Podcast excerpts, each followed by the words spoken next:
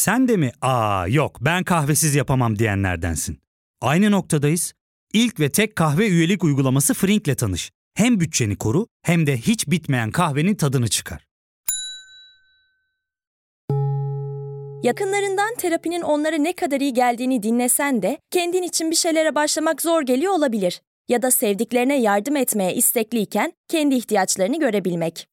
Hiwell, uzman psikologlarıyla kendi ihtiyaçlarını bulmanda sana destek olacak. Terapi yolculuğuna başlamak için detaylı bilgi bölümün açıklamalarında.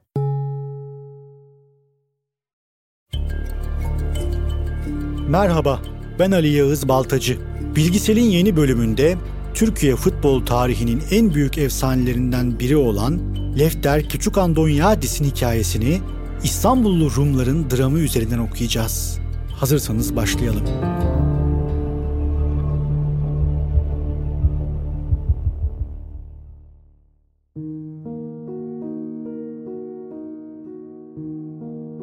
Ülkemizin futbol tarihindeki en özel isimlerden biridir Lefter Küçükandonyadis. 20 senelik kariyerinde attığı yüzlerce gol ve Fenerbahçe ile kazandığı 4 şampiyonluk bir kenara dursun, karakteriyle de gerçek bir efsaneydi. Fakat sadece bir futbolcu değildi Lefter. Türkiye'nin yakın tarihinde yaşanmış utançların ve acıların da bir mağduruydu. Buna rağmen 86 yıllık yaşamı boyunca biricik ülkesi Türkiye'yi sevmekten hiç vazgeçmedi. Bizans İmparatorluğu yıkıldıktan sonra Fatih Sultan Mehmet'in fermanıyla Osmanlı topraklarında yaşamaya devam etti İstanbul ve Anadolu Rumları. Türkiye Cumhuriyeti'nin kurulmasının ardından birçoğu mübadeleyle Yunanistan'a gönderildi. Ancak İstanbul'daki Rumlar bu nüfus değişiminden muaf tutuldu. Bu sayede Türkiye Cumhuriyeti'nin bir vatandaşı olarak hayatlarını sürdürdüler. Büyükadalı balıkçı Hristo da bu vatandaşlardan biriydi. O da Cumhuriyet'in ilanı sonrasında Türkiye'de kalan Rum Ortodoks topluluğunun bir ferdi olarak hayatına devam ediyordu. 1925'te oğlu dünyaya geldi. İsmini ise özgür anlamına gelen Eleftherios koydu. 1930'lar yeni Cumhuriyet'in emekleme yıllarıydı. Küçük Eleftherios da futbol topuyla bu yıllarda tanıştı. O dönemde Türkiye'de Rum Ortodoks azınlığa mensup bir çocuğun büyük hayaller kurabilmesi çok da mümkün değildi. Oysa Eleftherios babası gibi balıkçı olmak istemiyordu. İsmiyle müsemma özgür bir ruha sahipti. Sürekli doğduğu adanın ötesinde hayaller kuruyor, bir gün bunları gerçek kılabilmeyi arzuluyordu. Futbol topunun peşinde koştuğu Büyükada'nın sahillerinden İstanbul'u izliyordu. Dünyanın en büyük metropollerinden biri olacak o büyük şehrin bir gün ismini haykıracağını o bile tahmin edemezdi. 1938'de Taksim Spor Kulübü'nde top koşturmaya başladı Eleftherios. İstanbullu Ermenilerin kurduğu bir kulüptü bu. Takımlarında yalnızca İstanbul Ermeni cemaatinin mensuplarına forma şansı veriyorlardı. Ancak Eleftherios çok yetenekliydi. Onu geri çeviremediler. Hemen yaşını büyütüp lisans çıkardılar. 1941'de ise profesyonel futbolculuğa yine Taksim Spor'da adım attı. O yıllarda 2. Dünya Savaşı'nın ateşi tüm dünyayı kasıp kavuruyordu. Türkiye savaşın dışında kalmayı seçmişti. Ancak etkileri memlekette de hissediliyordu. 11 Kasım 1942'de varlık vergisi olarak hafızalarda yer edecek bir yasa çıkarıldı. Kağıt üzerinde ülkedeki sermayeyi elinde tutan insanların sahip oldukları malların ciddi bir bölümünü vergi olarak devlete vermesini sağlıyordu bu yasa. Resmi gazetede gerekçe olarak olağanüstü savaş koşullarının yarattığı yüksek karlılığı vergilemek ifadeleri yer alıyordu. Ancak işin aslı farklıydı. Varlık vergisi Türkiye'deki gayrimüslimleri hedef alıyordu. Öyle ki İstanbul'da ikamet eden gayrimüslimlerin kara borsacılık ve vurgunculuk yaptığını ileri süren kampanyalar bile başlatıldı. Binlerce insan evlerini ve varlıklarını satmak zorunda kalmıştı. Varlık vergisini ödeyemeyenler ise sürgüne gönderildi. İstanbul adeta haraç mezat satılıyordu. Taksim Spor'un forveti Eleftherios ise şanslı sayılabilirdi. Babası fakir bir balıkçıydı. Verebilecek bir şeyleri olmadığı için bu yasadan çok zarar görmediler. Ancak ilk defa çok sevdiği ülkesinde başına gelebileceklere dair fikir sahibi olmuştu Eleftherios. Zira çok sayıda akrabası bu yasa gereğince ya sürgün edildi ya da Türkiye'yi terk etmek zorunda kaldı. Takvimler 1943'ü gösterdiğinde 4 yıllık askerlik görevini yapmak için Diyarbakır'ın yolunu tuttu Eleftherios. Adını söylemeye dilleri dönmeyen komutanları onu Lefter diye çağırmaya başladı. Böylece ömrünün sonuna kadar anılacağı ismini de almış oldu. Askerlik görevi bitince hayallerini gerçekleştirecek imzayı attı Lefter. İstanbul'un 3 büyük kulübünden birinin, Fenerbahçe'nin formasını geçirdi sırtına. Çok sevdiği sarı lacivertli kulübe transferini şu sözlerle anlatıyordu. Perasisti maçından sonra geldiler Fenerbahçeliler, beni izlediler orada. Çok beğendiler. Ve hemen Müslüm Baba aracı oldu. Beni aldı. 300 liraya transfer etti beni Fenerbahçe'ye. Kaptan ve oyuncu olarak 19-20 sene devamlı olarak oynadı. Fenerbahçe'ye de kalitesini gösterdi yıldız forvet. Bu başarısı ona A milli takıma seçilmenin de yolunu açtı. 46 kez giydiği ay yıldızlı formayla 21 gol attı Küçükandonyadis. Ver Lefter'e, yaz deftere sloganı taraftarın en sevdiği tezahürat olmuştu. Büyükadalı balıkçı Hriston'un oğlu Türkiye'nin en büyük gururlarından biriydi artık. Fenerbahçe'deki başarısı Avrupa yolunu da açtı Lefter'e.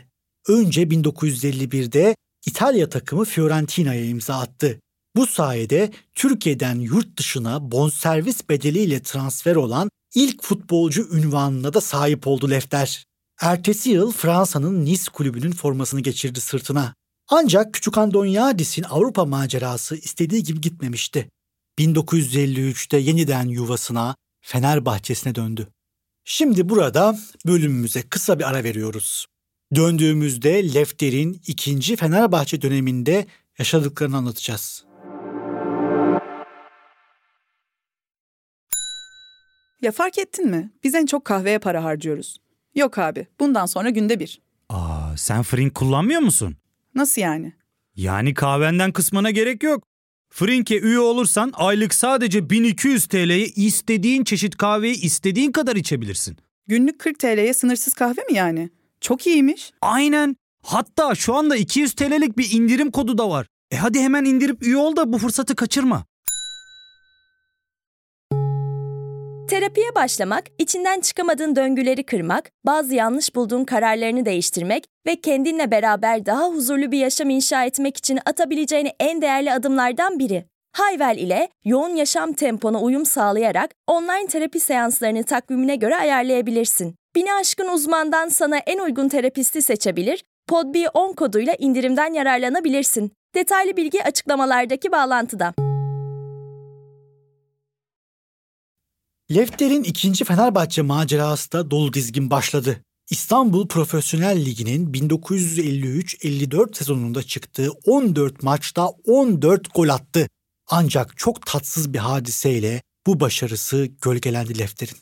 Takvimler 1955'i gösteriyordu. İktidarda Adnan Menderes'in başbakanlık yaptığı Demokrat Parti yer alıyordu. Kıbrıs'ta Rum ve Türkler arasında çatışmalar başlamıştı. Rum milisler Türk köylerini basıp cinayetler işliyordu. Kıbrıs'ta yaşananlar Türkiye'de de büyük tepkilerle karşılandı. Bu durum Kıbrıs ile uzaktan yakın alakası olmayan İstanbul Rumlarını hedef haline getirmişti. 6 Eylül sabahı İstiklal Caddesi'nde şöyle bir ses duyuldu. Yazıyor, yazıyor, Selanik'te Atatürk'ün evinin bombalandığı yazıyor. Bir anda Beyoğlu'na insanlar akmaya başladı. Kıbrıs Türktür, Türk kalacak sloganları İstiklal Caddesi'nde yankılanıyordu. Kıbrıs'ta yaşananlarla en ufak bir ilgisi olmayan gayrimüslim vatandaşların dükkanlarına ve evlerine saldırmaya başladı insanlar. Beyoğlu'nda patlak veren bu öfke krizi şehrin her tarafına yayıldı. Bir anda gayrimüslim avı başlamıştı. Dükkanlar, evler, kiliseler ve sinagoglar hedef alındı. 7 Eylül'de de devam eden bu olayları tetikleyen haberse doğru değildi. Atatürk'ün evi bombalanmamıştı. Gel gelelim Ekspres gazetesinin yaptığı bu haber doğru olsa bile tüm ömürlerini Türkiye'de geçirmiş, İstanbullu gayrimüslimlerin bunda ne gibi bir günahı olabilirdi ki? Olaylar Büyükada'ya da sıçramıştı. Saldırganlar Lefter'in Hamam Sokak'ta bulunan evini de taşlamıştı. O günlerde yaşadıklarını şu sözlerle ifade ediyordu Küçükandonyadis. 15 gün önce gol attığımda omuzlardaydım. O gün ise taşlar ve boya tenekeleriyle karşılaştım. En kötüsü de evime saldıranların harçlık verdiğim çocuklar olmasıydı. Evde ne pencere ne kapı kalmıştı. Kızlarım küçüktü. Onları öldürmeye kalktılar. O gece İstanbul'dan emniyet müdürü geldi evime. Gördüğü manzara karşısında "Aman Allah'ım" demişti.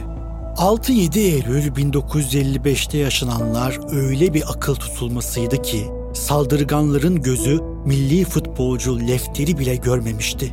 Yıldız oyuncularının evine saldırıldığını duyan Fenerbahçe taraftarıysa teknelere doluşup soluğu Büyükada'da aldılar. Lefter'in evinin önünde nöbet tutmaya başladılar. Saldırganların kim olduğunu soranlara yanıt vermedi Eleftherios. Halbuki hepsini tanıyordu. Harçlık verdiği çocuklar, ekmek aldığı fırıncı, yemek yediği lokantanın sahibi, her gün selamlaştığı komşuları. Hiçbirini ihbar etmedi. Ancak taşlar sadece evinin camlarını değil, kalbini de kırmıştı Lefter'in. Yaşanan bu olayları ülkesine hiç yakıştıramamıştı. 6-7 Eylül olayları sonucunda 4.214 ev, 1004 iş yeri, 73 kilise, 2 sinagog ve 1 manastır tahrip edildi. Farklı kaynaklarda 13 ila 30 kişinin yaşamını yitirdiği bilgisi yer alıyor. Binlerce gayrimüslim bu olay sonucunda Türkiye'yi terk etmek zorunda kaldı. Türkiye Cumhuriyeti'nin kendi vatandaşlarından özür dilemesiyle sonuçlanan bu vahim olay bir utanç vesikası olarak tarihimizde yer alıyor. Lefter'in Fenerbahçe kariyeri 6-7 Eylül sonrasında devam etti. 1964'e kadar süren 2. Fenerbahçe macerasında tam 140 gol attı. Toplamda 17 yıl terlettiği sarı lacivertli formayla 4 lig şampiyonluğu yaşadı. Bu başarıları taraftarın da ona Ordinarius lakabını vermesini sağladı. 1968'de futbolu bıraktıktan sonra teknik direktörlük yapmaya başladı Lefter. Kısa süren teknik direktörlük macerasını 1972'de sonlandırdı. Birçok kez Yunanistan'dan vatandaşlık teklifi aldı bu süreçte. Ancak "Ben İstanbulluyum, İstanbul'da doğdum, İstanbul'da yaşadım, İstanbul'da öleceğim" diyerek geri çevirdi bu teklifleri Ordinarius. 13 Ocak 2012'de İstanbul'da hayata gözlerini yumdu Lefter. Türkiye Cumhuriyeti ile aynı yıllarda azınlıklara mensup bir bebek olarak doğdu Eleftherios. Devletin üvey evladı olmanın hüznünü yaşadı. Sarıldığı futbol onu milyonlara ilham veren bir figür haline getirdi. Cenazesinde ise her görüşten, her inançtan farklı birçok takımın taraftarı da birlikte üzüldü. Varlık vergisiyle akrabalarını ülkeden gönderenlere, 6-7 Eylül'de evini taşlayanlara inat o, biricik Türkiye'sini hep onurlandırdı. Biz de ölümünün 11. yılında onu saygı ve sevgiyle anıyoruz. Huzur içinde yu Ordinarius.